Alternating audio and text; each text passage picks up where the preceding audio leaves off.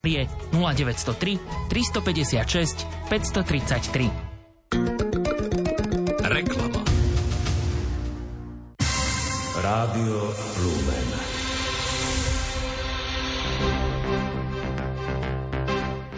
Šéf Progresívneho Slovenska Michal Šimečka rezignoval na post podpredsedu Európskeho parlamentu. 13 rukojemníkov zadržiavaných Hamasom v pásme Gazy zahynulo pri intenzívnom izraelskom bombardovaní počas uplynulých 24 hodín. Dnes polojasno až oblačno, teploty od 17 do 25 stupňov. O 11:00 dobrý deň praje Jozef Pikula.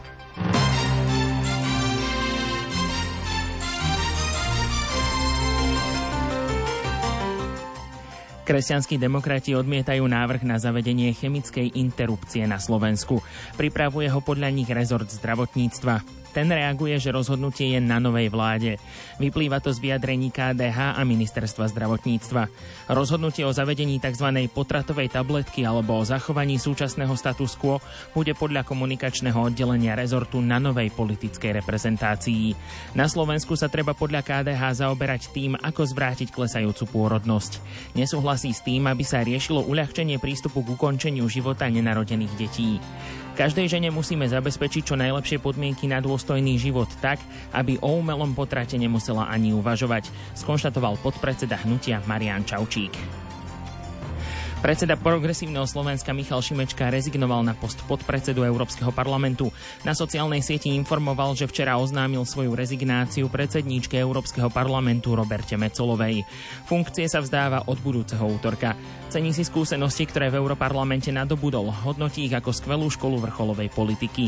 Získané zručnosti z európskej politiky chce naplno uplatniť na Slovensku v nasledujúcom volebnom období. Počas druhého týždňa synody o synodalite obedoval pápež František v Apoštolskom paláci so skupinou rímskych bezdomovcov. Podobne ako účastníci synody, aj hostia pri obede dostali otázku, čo očakávajú od cirkvi. Paolo Ruffini, predseda informačnej komisie synody, novinárom povedal, ich odpoveďou vraj bola láska. Iba láska. Ruffini nazval obed malým Circolo minore v dome Sv. Marty. Podľa komunikačného tímu boli chudobní jednou z hlavných tém synodálnych diskusí začiatkom tohto týždňa.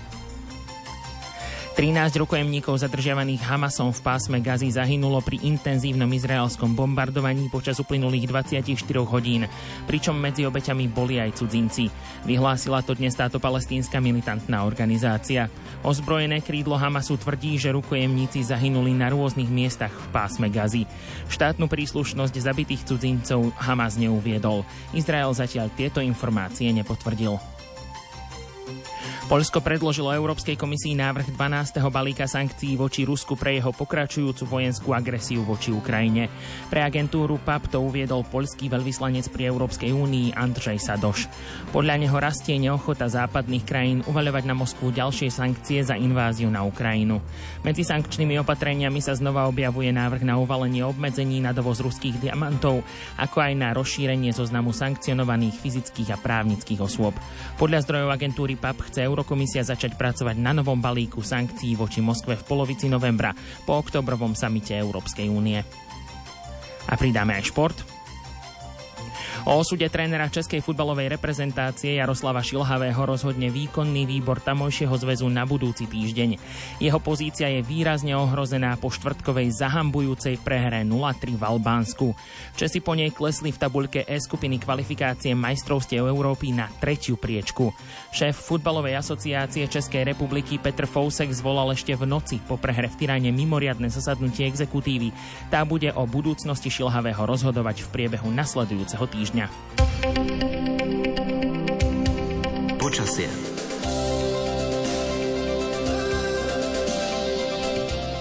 Dnes bude polojasno až oblačno, spočiatku až zamračené, ojedinele a spočiatku miestami sa vyskytnú dážď alebo prehánky.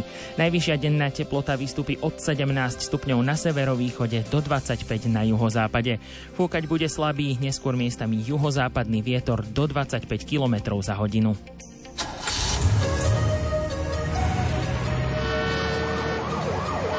Dopravný servis.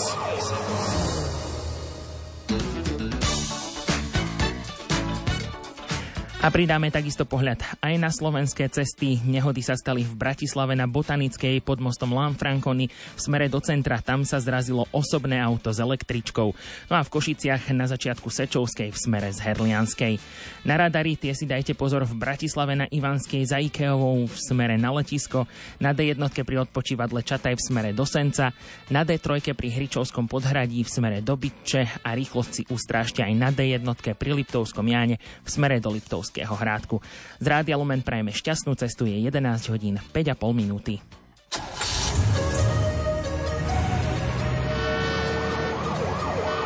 Dopravný servis.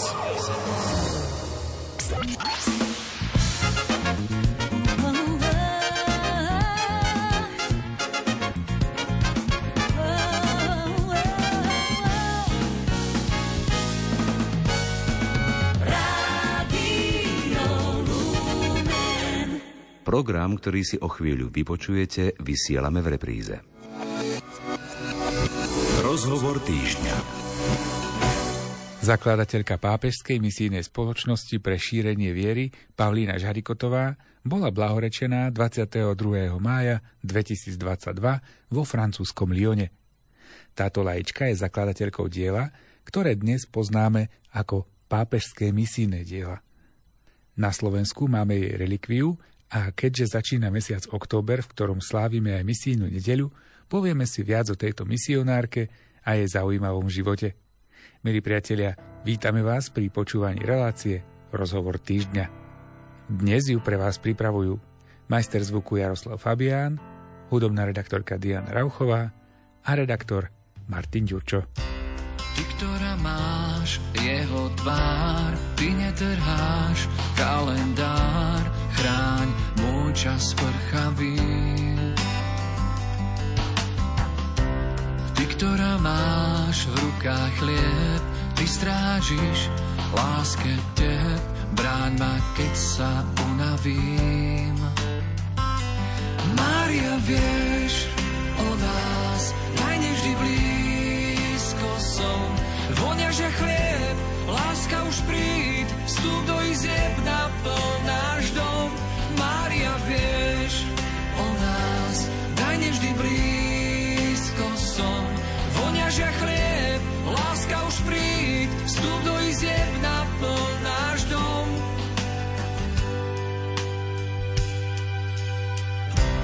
Ty hľadaná v modlitbách, pred tvojím áno má strach, múr, čo pevne nestojí. Ty nádherná z pokory, ty mlčíš, Boh hovorí, znám sa, chcem byť len tvojím. Mária, vieš o nás, najnevždy blízko som, vonia, že chlieb, láska už príď, vstup do izieb, naplň náš dom. Mária, vieš o nás, daj nevždy blízko som, vonia, že chlieb, láska už príď, vstup do izieb, naplň náš dom.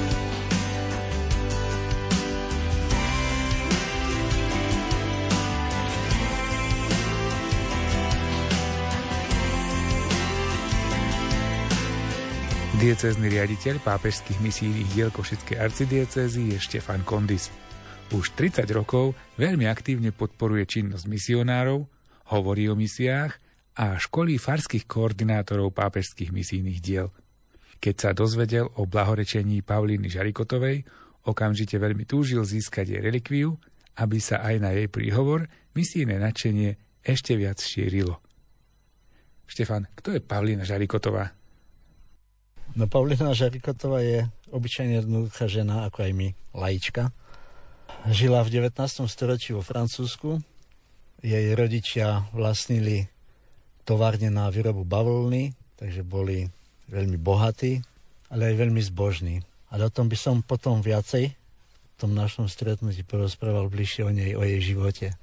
My sa o nej rozprávame preto, lebo ty máš tú milosť, že ako jediný na Slovensku máš relikvie tejto blahoslavenej, ktorá je navyše aj patronkou misií, pápežských misijných diel. A Ako si sa dostal k tejto relikvii a prečo ich máš práve ty ako laik?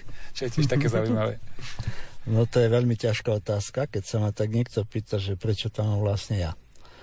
Keďže som bol poverený pred 20 rokmi ako zodpovedný za papežské misijné diela v Košickej arcidieceze, ktoré mám na starosti, z poverenia od arcibiskupa Tkáča vtedy, tak to bolo ešte takto, také, čo ja viem, ja sám neviem, ako som k tomu prišiel, ale to také vnúknutie som dostal asi týždeň pred blahorečením. Že skús napísať list, skús osloviť biskupský úrad, či by to bolo možné, tie relikvie a tak. S malou dušičkou som sa pýtal. No ale keď som dostal odpoveď, že samozrejme nie je problém, tak som napísal list, poprosil som aj svojich kamarátov, aj mi to preložili do francúzštiny, takú žiadosť o relikvie. A tá moja žiadosť bola zaslaná do Lyonu na arcibiskupský úrad. No už bol december a som sa pýtal, neodpísali zo Francúzska.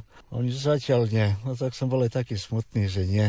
Ale asi o 2 dní som dostal telefonát z biskupského úradu z Košíc, že relikia je na úrade, nech si pre ňu prídem. No tak som jasal do telefónu, že Pán Boh vyslyšal moje modlitby, lebo som túžil po tejto relikvie, keďže Paulinka je zakladateľkou diela šírenia viery. Teraz sa to nazýva ako pápežské misijné diela a je zakladateľkou aj diela živého ruženca. Takže som pricvalal do Košic 22. maja 2022.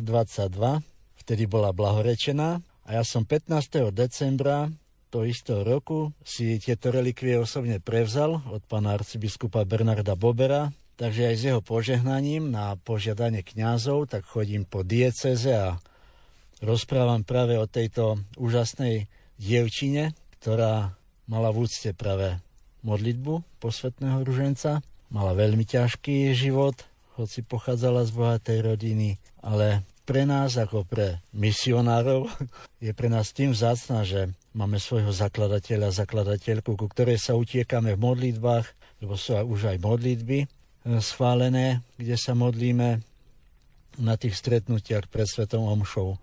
A potom prosíme Pána Boha, aby vyslyšal naše modlitby, keď sa utiekame Paulíne Žarikotovej, aby nám vyprosila tie potrebné milosti. Ak je to v Božej prozreteľnosti a Božej milosti, tak určite Pán Boh vypočuje tie modlitby a nám pomôže aj v našom živote súkromnom, aj v tom misijnom.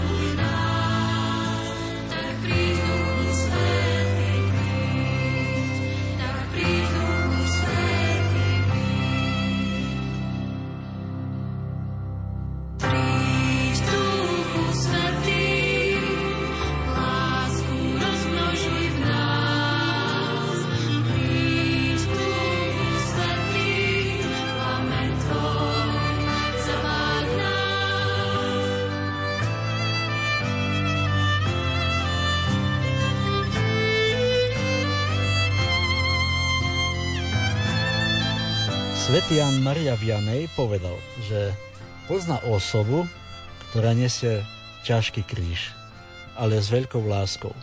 A tým mal práve na mysli Paulinku Žarikotovú, ktorá sa narodila 22. júla 1799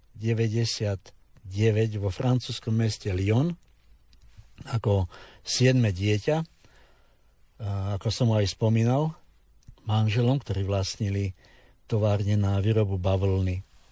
A počas francúzskej revolúcii práve jej rodičia nielenže pomáhali aj reholiam, lebo mali z čoho aj, ale počas tej krvavej francúzskej revolúcii schovávali vo svojom dome aj kňazov. Čím im hrozila aj smrť, keby objavili týchto kňazov v ich dome, tak by celú rodinu určite vyzabíjali, vyvraždili. A práve v tých pivničných priestoroch bola pokrstená aj Paulína. No ale keď tak vo svojich 17 rokoch sa zúčastnila na jednej svätej omši, boli to pôstne kázne, a práve témou týchto kázní bola aj kázeň z knihy Kazateľ o marnivosti. Takže slova kňaza zasiali Paulinku tak hlboko, že po svätej omši sa ho spýtala, že čo má robiť. Lebo ako aj rovnako aj dievčatá v jej veku sa chce v prvom rade páčiť ľuďom. Tak ona sa pýtala, že čo má robiť. Má taký zmetok v hlave. Takže ten kňaz jej povedal, že vieš čo, skôr sa páč Bohu než ľuďom. Tak ona rozmýšľala nad tými slovami a raz tak určite toho Duch Svätý zasiahol, zanechala tie svoje prepichové šaty, bohatstvo a tak, obliekala sa veľmi skromne a začala z továrni svojho otca tak volať chlapcov, dievčata k ním domov, aby sa modlili ruženec za misie. Lebo jej brat Files sa stal kňazom a odišiel do misií, tak mu chcela nejak pomôcť. Takže sa modlili ten misijný ruženec za misie aj za svojho brata, kde pôsobil, a medzi tým vyzbierali aj nejakú malilinku čiastku a potom tie peniaze poslali aj svojmu bratovi na pomoc v tých misiách, kde on pôsobil. Čo potom nasledovalo ďalej? Ako som vás spomínal, že jej brat sa stal kňazom, aj Pavlinka mala veľmi veľkú túžbu odísť do misií, ale keď mala tých 17 rokov pri nejakých tých domácich prácach, tak nešťastne spadla zo stoličky, že pomaly ochrnula. Bola ležiacou, mala aj snúbenca dokonca, chcela sa aj vydať. V tom svojom trápení, keď už ležala aj v tej posteli, že už mala aj tú nohu tak nejak poškodenú, chrbticu, tak čakala aj svojho milého, že ju príde navštíviť, pozbudiť nejak, ale on sa už pri nej už vôbec ani neukázal. Hej, takže ostala taká sklamaná, zanevrela na Boha, na modlitby, ale jej mamka ju stále pozbudzovala, že modlí sa aj na spoveď choď, aj na sväté prijímanie, tak Pán Boh ti určite pomôže, a naozaj pomohol.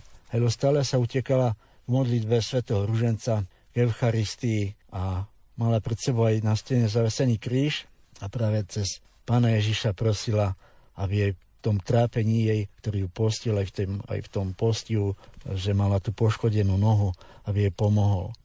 Takže aj vďaka jej brata vznikli aj práve to spoločenstvo šírenia viery, kde sa tí mladí ľudia modlili ruženec, a neskôršie potom aj dielo šírenia viery založila. Teraz to poznáme ako pápežské misijné diela na Slovensku alebo inde vo svete, kedy sa vždy v predposlednú nedeľu v mesiaci október slaví na celom svete misijná nedeľa ako Svetový deň misií. V tomto roku máme ako pápežské misijné diela Slovensko, tak na modlitbách aj finančne podporovať štát Benin, ktorý sa nachádza v Afrike. Tak aj keď sa vo farnostiach objavia plagáty na nástenke, tak motivom plagátu misijnej nedeli, ktorá sa slávi v tomto roku 22. októbra, je malý chlapec, ktorý je obrazom a zároveň symbolom detí, ktoré sú v Benine ešte stále zotročované, zneužívané. Tak ide o smutnú skutočnosť, ktorá ešte dnes v Benine sa odohráva. Takže popri sociálnych pracovníkoch obetiam pomáhajú v tomto štáte salesiánske sestry, ktoré majú svoje centrum v meste Kotonov, kde majú zriadený dom, ktorý je zasvetený opäť laičke Laure Vikuňovej, ktorá pochádzala z Čile a ktorá je patronkou práve zneužívaných detí. Takže sestry tu každodenne prijímajú zhruba okolo 400 dievčat vo veku od tých 6 do tých 17 rokov. Cieľom zbierky na túto misijnú nedeľu je práve podporovať tú prácu cirkvi v Beníne, aby aspoň takouto mierou sme prispeli hlavne modlitbou a potom tým finančnou pomocou tým zboženým deťom. Takže asi takto o tej misijnej nedeli, ktorá nás čaká v tomto mesiaci október.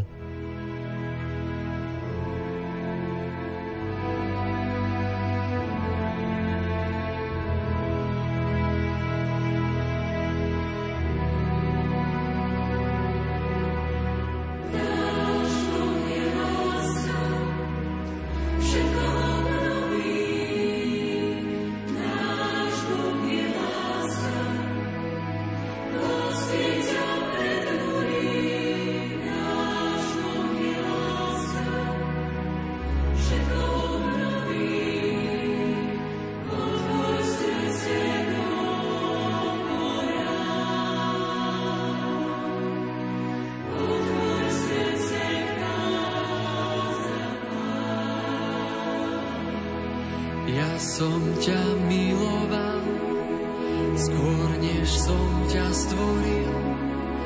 Ty bol si v mojom srdci ukrytý. Svet som ti daroval, pre teba stvorený, aby si sa tešil a mal ma rád.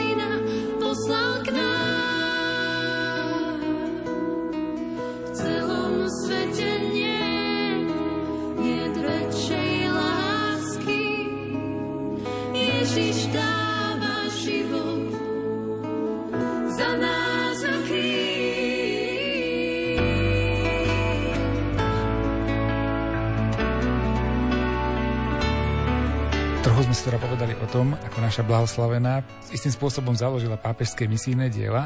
Ako sa to stalo, že si pápeži adoptovali tú jej myšlienku a prevzali patronát nad tými misiami, nad tým dielom, ktoré začala Paulína Jarikotová? Ja si myslím, že práve to dielo šírenia viery a živý ruženec, kde sa práve tí mladí schádzali a modlili ruženec za misie, sa rozšíril nielen v Lyone, ale v postupnom čase sa to rozšíril aj po celom Francúzsku, neskôr aj na našom území, terajšom Slovensku.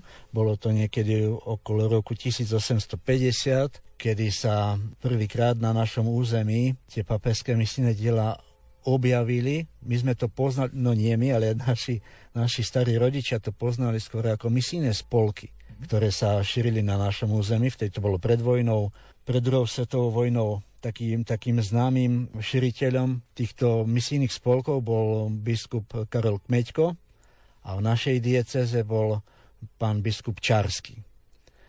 Počas totality, ako vieme, boli všetky cirkevné tieto inštitúcie zakázané. Nesmielo sa nič robiť. Vieme veľmi dobre, ako to bolo, nastalo prenasledovanie. Až potom v 89.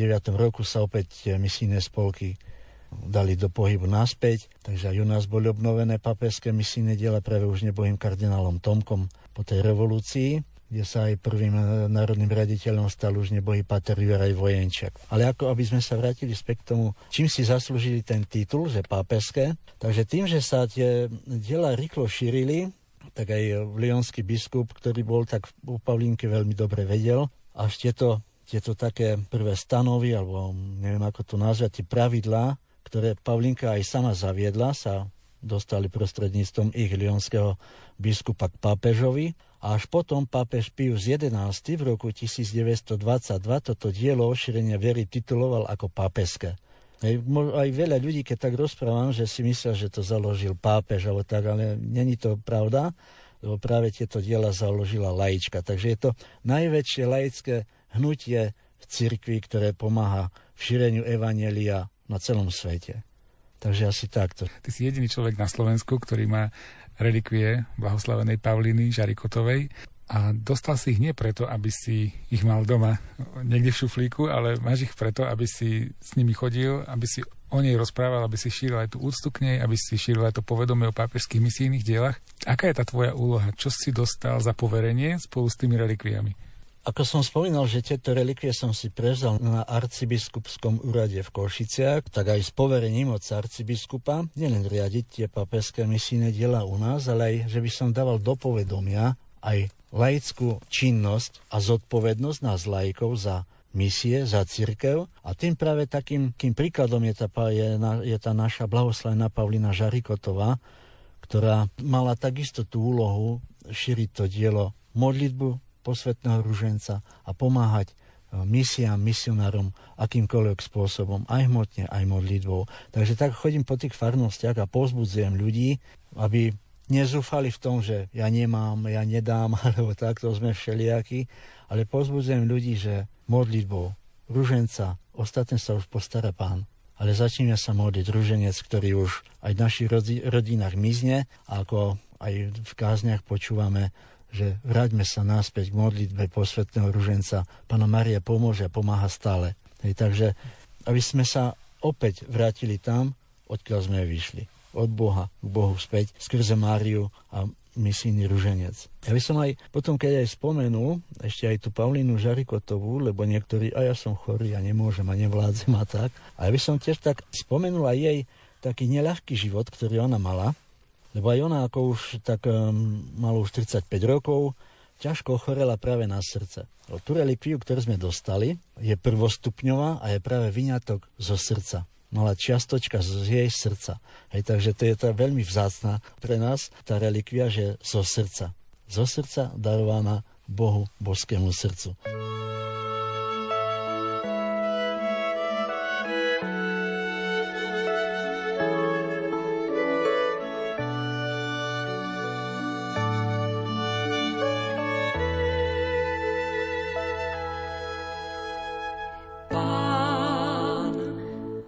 Zastavil sa na brehu, hľadal ľudí, ochotných ísť za ním, a loviť srdcia slov Božích pravdou.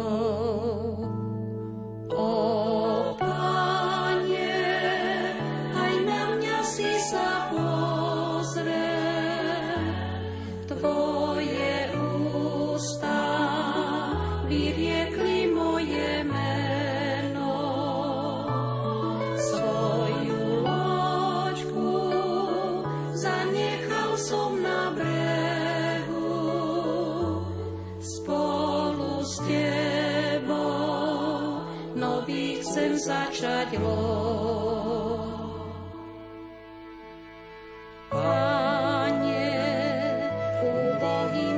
Človekom, mojím menom sú ruky ochotné pracovať s Tebou i čisté srdce.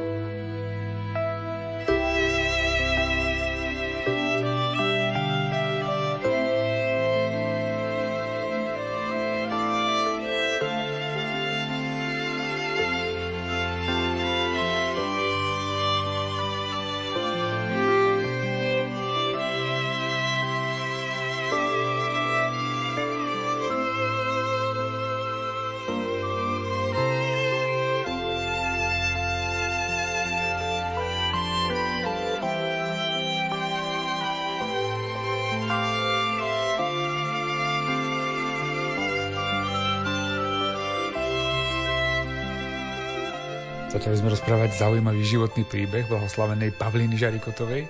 Čo teda o nej vieme? Takže aj ona ako 35-ročná ťažko ochorela práve na to srdce. Mala niekoľko infartov, niekedy bola už aj bezvedomí, odpadávala. Ale ako vieme, tak aj svätý Ján Mária Vianney, s ktorým sa Paulinka aj osobne poznala, mal veľmi veľkú úctu k svätej Filoméne. A Paulinka, keď sa dozvedela od toho kňaza, úžasného arského kňaza, o svätej Filoméne, tak ona zatúžila navštíviť hrob svätej Filomény. Každý ju odhováral, nechoď, ale ona nechce ísť. Tak ja by som citoval z jej zápiskov o tejto chorobe, ktorú ona mala. Ale aj napriek nej sa rozhodla na tú ďalekú púť do Mugnana, kde sú ostatky svätej Filomény. Choroba mi zasiahla predovšetkým srdce. Ako postupovala, srdce mi búšilo čoraz silnejšie, takže ho bolo až počuť. Hruď sa mi zdvíhala v rytme bolesti. Bežný pohyb stačil, aby sa mi krv prudko nahrnula do blízkosti srdca a hrozila mi udusením. Inokedy sa zdalo, že už nedýcham. Tlak bol takmer nebadateľný. Abnormálne zväčšenie srdca mi tlačilo na pľúca a dýchanie sa pre mňa stalo utrpením. Na mieste, kde boli údery srdca najprudšie, sa mi v hrudi postupne vytvorila dutina. Keď som sa pokúsila jesť, dostala sa do nej prijatá potrava a hrozilo mi, že sa udusím. Toľko z jej zápiskov z knihy. Takže aj Paulinka, keď sa rozhodla podujať tú púť do Mugnana, tak veľmi túžila aj sa zastaviť v Ríme na audiencii u pápeža. Lenže ten jej zdravotný stav jej to nedovolil, tak sa ubytovala v Ríme v jednom kláštore. Potom, keď sa dozvedel pápež Gregor XVI, tak ju osobne šiel do toho kláštora navštíviť. Pápež, keď uvidel Paulinku, tiež zacitujem jeho slova, a hovoril, ojoj, pomyslel si aj sám pápež, že ona sa už rána nedožije, skôr vyzerá taká ako mŕtvola, nejako žijúci človek. Tak požiadal Paulinku z tej príležitosti, aby sa modlila za cirkev, a len čo príde do raja, Pánu Bohu, aby sa radšej za nich modlila.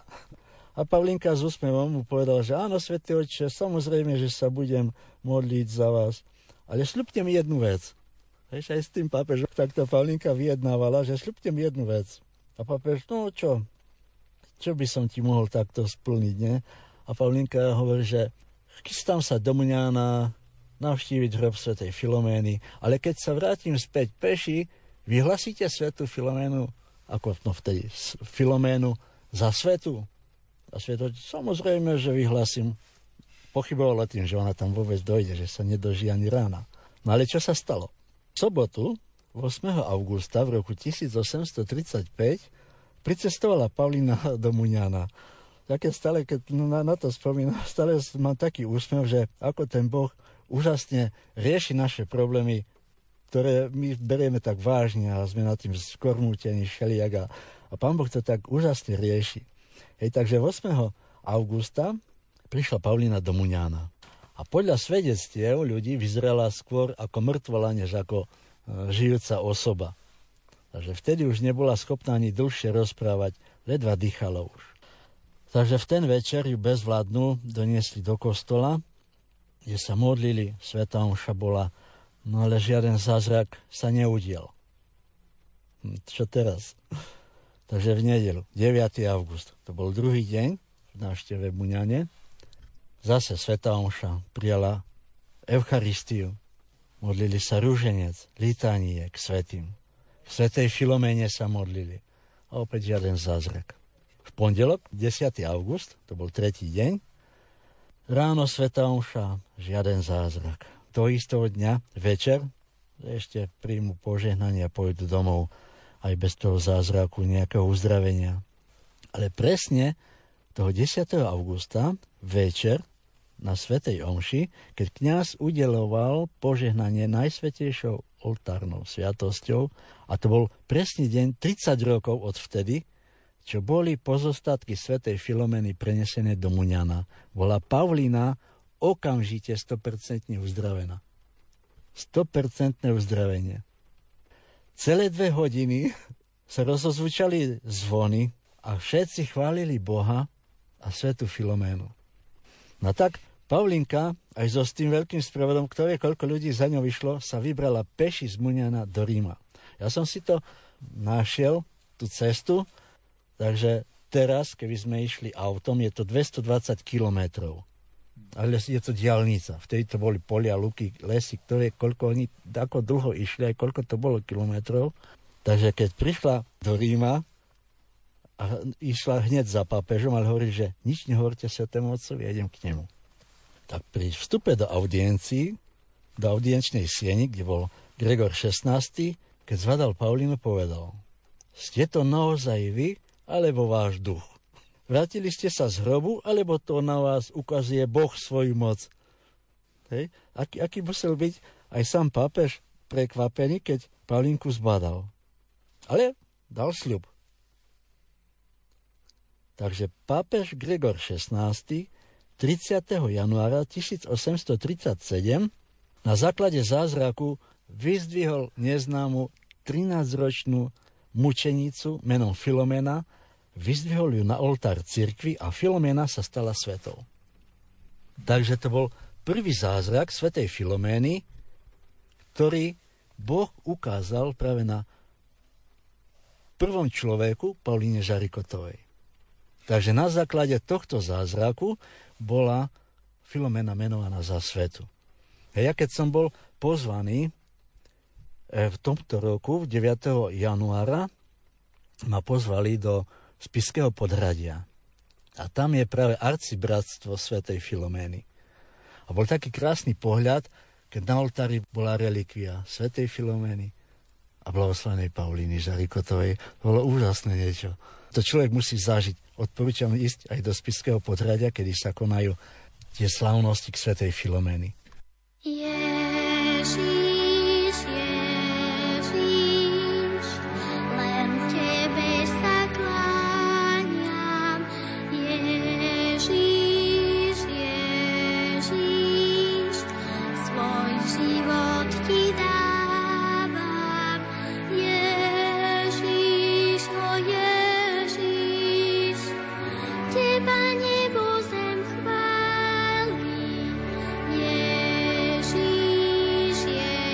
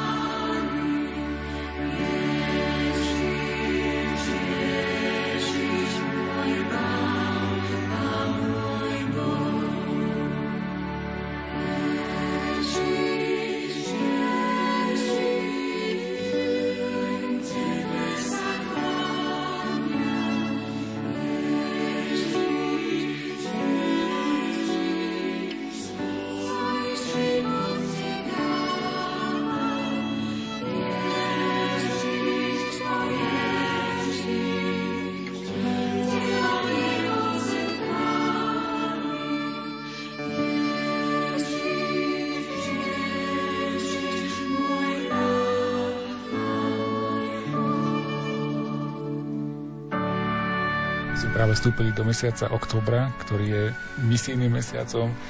A pre teba aj pre pápežské misijné diela je to asi taký špeciálny mesiac. Vieš nám približiť nejakú akciu, nejaké podujatie, niečo? No, zvlášť misijný október, vždy na misijnú nedeľu, mesiaci október som v nejakej farnosti, kde ma pozýva kňaz. Tohto roku budem v Dlhom nad Cirochou. Tam budú dve sväté omše a práve tam budem mať aj tie relikvie blahoslavenej Paulíny Jarikotovej. Dokonca tie relikvie sú sprevádzané aj obrazom, ktorý bol posvetený po svätej omši vo farnosti Fričovce, kde som bol v januári pozvaný, aj z relikviou Paulíny Jarikotovej. Obraz je vo veľkosti 70 x 40 cm, kde je na podstavci, takže máme aj pred sebou nielen relikviu samotnej blahoslavenej Paulíny Jarikotovej, ale aj jej obraz, aby aj tí ľudia, ktorí sú na svätej omši, mali predstavu, že ako ten svetec vyzerá. Lebo sa modlíme a takto lepšie človek vidí. A práve aj cez tú svätú omšu rozprávam, mám to pripravené, aj som dlho tam nerozprával, lebo je o čom rozprávať, tak predstavil zo života tej Paulíny Jarikotovej. A ten obraz je nám takým, aby sme aj toho človeka vnímali, o kom rozprávame. Takže chodím nielen v misijnú nedeľu, ale aj tak bežne na pozvanie kňaza, chodím po farnostiach. Aj mimo Košickú arcidiecézu som bol, mali sme také stretnutie v Banskej Bystrici s relikviou blahoslavenej Paulíny Jarikotovej som bol, kde bol aj zhodou okolností na svätej omši bol aj kňaz zo Spoločnosti Božieho slova Madasari Martin, ktorý je Ind, pochádza z Indie, ale veľmi pekne rozpráva po slovensky.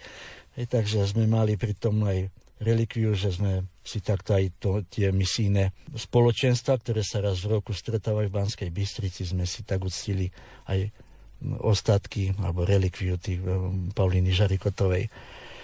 Takže nechodím len po diecéze, ale zvlášť pre diecézu Košickú, ale keď ma pozvu niekde inde, tak neodmietnem pozvanie. Milerád prídem a sa podelím aj s ostatnými ľuďmi, so svojimi zážitkami, buď po svätej omši ešte v besede, keď je záujem, porozprávame ako som sa ja samotný dostal k tým misiám, ako môžeme pomáhať svojimi obetami, modlitbami, nielen v misiách, alebo ako vieme, že v rodinách začína misia. Lebo keď takto v rodine sa modlí otec, mama s deťmi, z toho vschádzajú, keď nie duchovné povolania, tak kresťanské manželstva. My sme si tu predstavili ten životopis tak stručne našej blahoslavenej. Čím ona teba oslovila? No ja keď som začínal, keď dožijem na budúci rok, bude tomu už 30 rokov, čo sa venujem misiám.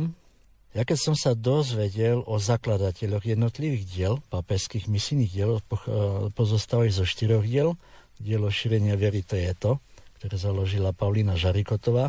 Hneď na to nadviazal kňaz, biskup Forbin Jansson, ktorý aj s Pavlinkou konzultoval o tom, že by chcel nejak pomáhať deťom. Tak vzniklo pápežské misijné dielo detí, ktorým zakladateľom je už biskup. Od toho sa potom rozvíjalo ďalšie dielo, ktoré založila opäť laička, volala sa Jana Bigardová. Tá zase spolu s mamou pomáhali pri raste domorodého kléru, ktorý chlapci napríklad v Afrike alebo v Ázii, v Japonsku túžili stať sa kňazmi, ale nemali na to finančné prostriedky, tak oni práve pomáhali týmto seminaristom, aby mohli vyštudovať za kňazov alebo reholníkov. A potom, tieto 3 diela vznikli vo Francúzsku a potom 4. dielo sa volá ako pápežské misijné dielo Misijná únia. Tu založil už kňaz v Taliansku, už v 20. storočí, už tiež blahoslavený Paolo Mana, ktorý nabáda kňazov, aby si uvedomili to, že nie sú určené biskupom len pre diecézu, ale pre celý svet. Takže aj tí kňazi, ktorí sa rozhodnú, že by chceli ísť z diecézy niekde do misií, tak skrze to dielo sa potom podporuje ich práca práve tam, kde pôjdu. Cez to, nielen cez misijnú nedeľu, kde sa robia zbierky, ale aj cez tú misijnú úniu, kde sa zvlášť tí kňazi podporujú, aby mali zabezpečenie aj oni tam pre svoju prácu, jedlo, nocľah a tak ďalej. A Paulinka ma zaujala práve tým, že sa dokázala podeliť. Nie s tým, že mala nadbytok, že bola bohatá a práve vtedy, keď už nemala nič. Že aj s tým málom, ktoré mala, sa dokázala podeliť a pozerala práve na to, na trpiaceho Krista, ktorý je v ostatných ľuďoch. Lebo ako aj apoštol svätý Pavol povedal, Ničím iným sa nechcem chváliť, jedine ukrižovaným Pánom Ježišom. A ten ukrižovaný Pán Ježiš je práve v tých trpiacich ľuďoch. A to ma tak fascinovalo, že krehká žena a takéto veľké dielo dokázala. Prečo by som niečo aj nedokázal ja? Alebo aj niekto iný z nás? Nevieme. Ale oslovovať ľudí treba. Nevieme v jakom srdci, čo klíči, nevieme, ale ponúknuť treba každému. A to som vždy na ňu obdivoval, obdivujem doteraz, že jednoduchá žena vydržala toľké trápenia, toľké úskalia, aj v chorobe, aj v ohováraní, lebo ju ohovárali, podozrievali, že krádne a tak, ale nedala sa nikým a ničím odradiť. A toto isté mi hovoril aj Páter Vojenčak, keď som s ním začínal v 94. roku na Slovensku. Vtedy som bol nezamestnaný, tiež som mal veľa problémov, aj finančných, aj všelijakých. A práve Páter Vojenčak mi hovoril, nenechaj sa nikým a ničím odradiť. A ostatné, sprav čo môžeš, ostatné nechaj na Pána Boha. A to isté robila aj Pavlinka. Spravila, čo mohla, videla, že to nefunguje, zavolala si priateľky a začali sa modliť druženec. Ja som sa začal modliť druženec, keď som mal 30 rokov. No vtedy som začal aj s misiami. Ako 30-ročný. Takže to ma tak nadchlo. Ozaj ruženec pomáha. Panna Mária pomáha cez ruženec vyprosiť u Boha, u svojho syna pre nás potrebné milosti, ktoré majú aj nejaký ten taxis, že ho treba prekonať, preskákať, ale s Božou pomocou sa dáš určite všetko.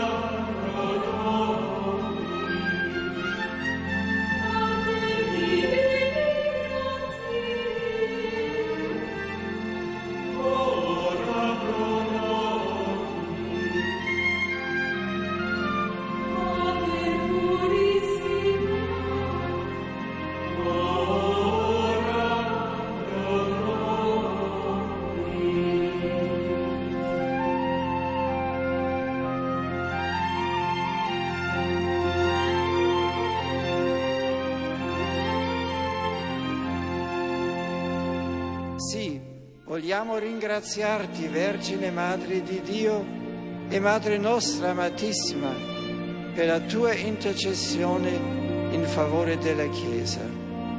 Tu che abbracciando senza riserve la volontà divina, ti sei consacrata con ogni tua energia alla persona e all'opera del Figlio tuo, insegnaci a serbare nel cuore e a meditare in silenzio, come hai fatto tu, i misteri della vita di Cristo.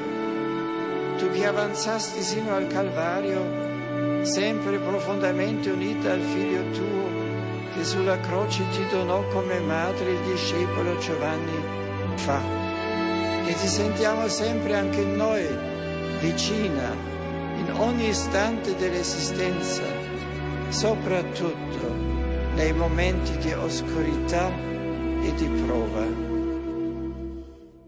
Ty si spomenul, že sa symbolicky, ale aj doslova stretli traja svätí ľudia. Je tam Vianney, arský farár, je tam svätá Filomena, ktorá už teda vtedy nežila, ale Pavlína si veľmi uctievala. No a samotná blahoslavená Pavlína. Vieme niečo o vzťahu Pavlínky a Vianneyho? Aký bol ten vzťah? Ty si hovoril, že on ju poznal, že vedel o nej, a že urobila na ňo dojem. Tak veľa som o tom neštudoval až tak dopodrobná, ale viem, že sa priatelili, určite aj chodila k nemu na spoveď, takže poznal aj jej vnútro, s čím ona bojuje. A vieme aj, že samotný arský kňaz bol veľmi jednoduchý človek. Keď si tak spomenieme, ako začínal on, ho chceli aj zo školy vyhodiť na nič, hlúpy a tak ďalej. A začínal v krčme medzi tými najubohejšími ľuďmi, ktorí prepadli alkoholu a tak.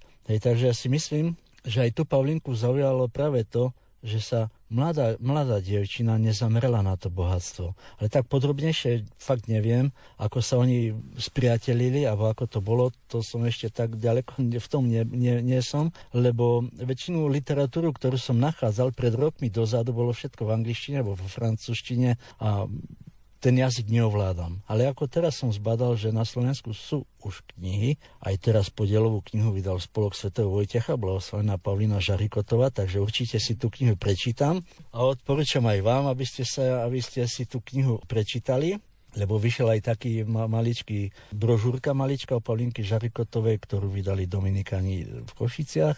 Tá je veľmi pekná aj s obrázkami, kde sú aj jej rodičia, brat a tak ďalej, všetky tie veci, ktoré po nej ostali, aj tí kňazi, ktorí jej pomáhali biskupy, a takže veľmi pekná tá brožúročka je, ale určite si tú knihu prečítam aj ja, lebo chcem vedieť o tejto svetici čím najviac. Veľmi zaujímavý je aj, keď môžem do toho vstúpiť, mám pred sebou aj na základe čoho bola Paulinka vlastne blahorečená. Opäť sa tam to dotýka srdca. Stalo sa to v roku 2012. Otec dievčatka rozpráva. Naša 3,5-ročná dcera Mailin sa dusila kúskom jedla, ktorý jej uviazol v krku. Držal som ju v náručí a cítil som, ako jej srdce prestalo byť. Prišla sanitka, lekári sa snažili obnoviť tep. Dievčatku, ktorému cestou do nemocnice opakovane prestalo byť srdce, nakoniec diagnostikovali Glasgow 3, čo je hlboká kóma. Povedali nám, že stav dievčatka je nezvratný a čoskoro nastane smrť. Počas nasledujúcich dní lekári opäť povedali, že aj keď dievča nezomrie hneď, zomrie v najbližších týždňoch. Bude to len pre ňu len trápenie. Asi 2 týždne po nehode sa rodičia Mailin spolu s ich biskupom rozhodli modliť novénu k ctihodnej Božej služobnici Pauline Jarikotovej. Ctihodná, to je ešte stav pred blahorečením. Takže diecéza Lyon, odkiaľ Paulina pochádzala, oslavovali vtedy 150. výročie jej narodenia, kedy sa začali modliť novénu. Modlitby novény sa ukončili a Mailin bola vždy v kóme, na ventilátore, umelo živená. K tomu pridala ešte aj embolia pľúc. Takže lekári sa preto rozhodli prístroj odpojiť, no rodičia dievčatka požadovali, aby bola Mailin naďalej umelo vyživovaná. Dievčaťu kňaz udelil sviatosť chorých, aby ju Boh čo najlepšie prijal. Po verdikte lekárov rodičia hľadali rakvu pre Mailin. Ale keď znovu uvideli dieťa v nemocnici, mali pocit, ako by sa niečo zmenilo, ako by sa vracalo k životu. Lekári, hoci informovali rodičov, že stav dievčatka sa zmenil, boli spočiatku pesimistickí. Očakávali, že Mailin bude žiť vo vegetatívnom stave. Ale medzi tým sa jej stav týždeň čo týždeň zlepšoval a sa konečne vrátila k životu. Lekárom sa dodnes nepodarilo vysvetliť, čo sa stalo. Otec dievčatka povedal: "Teraz sa každý deň modlím k Bohu, Pane Márii a k Pauline Jarikotovej. Vo svojich modlitbách už o nič nežiadam, iba ďakujem." A dokonca aj tá uzdravená dievčinka Mailin bola na blahorečení.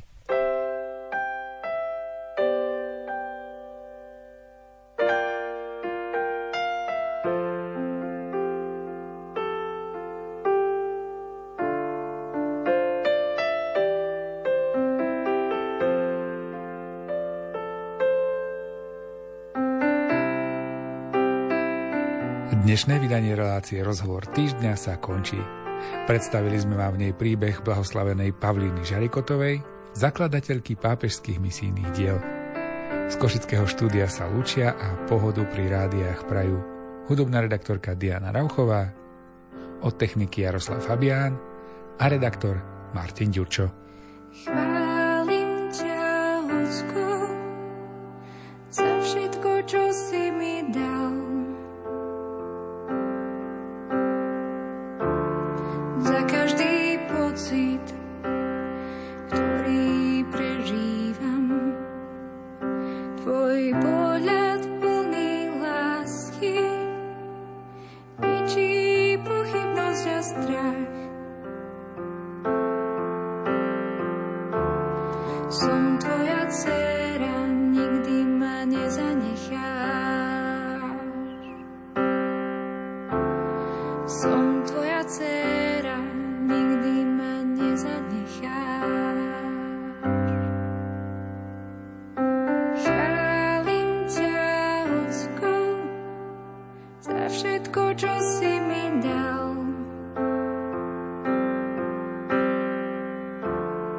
A každý tvoj dar s láskou príjmam. Tvoj pohľad plný lásky ničí pochybnosť a strach. Som tvoja dcéra, nikdy ma nezanecháš. Som tvoja dcéra, som tvoja dcéra, som tvoja dcéra, nikdy ma nezanecháš. Som tvoja dcéra,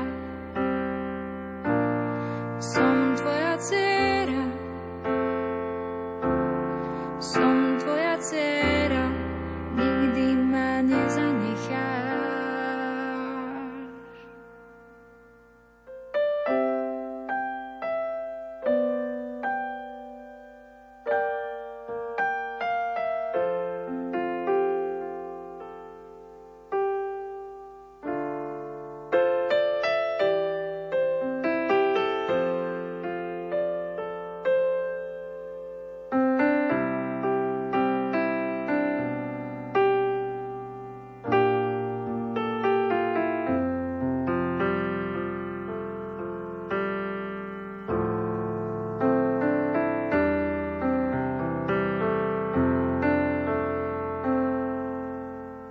Program, ktorý ste práve počúvali, sme vysielali v repríze.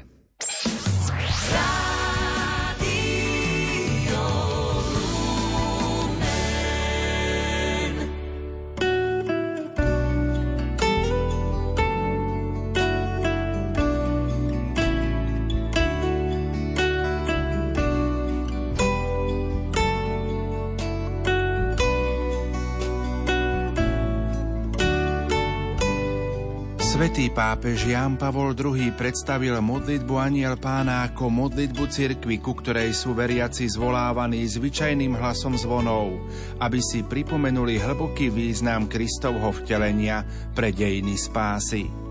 Milí priatelia, príjmite naše pozvanie k spoločnej modlitbe Anjel Pána, ktorá nech je chvíľou nášho stíšenia uprostred dňa, aby sme so srdcom pozdvihnutým Bohu poďakovali za predpoludnie a prosili o požehnanie popoludnia.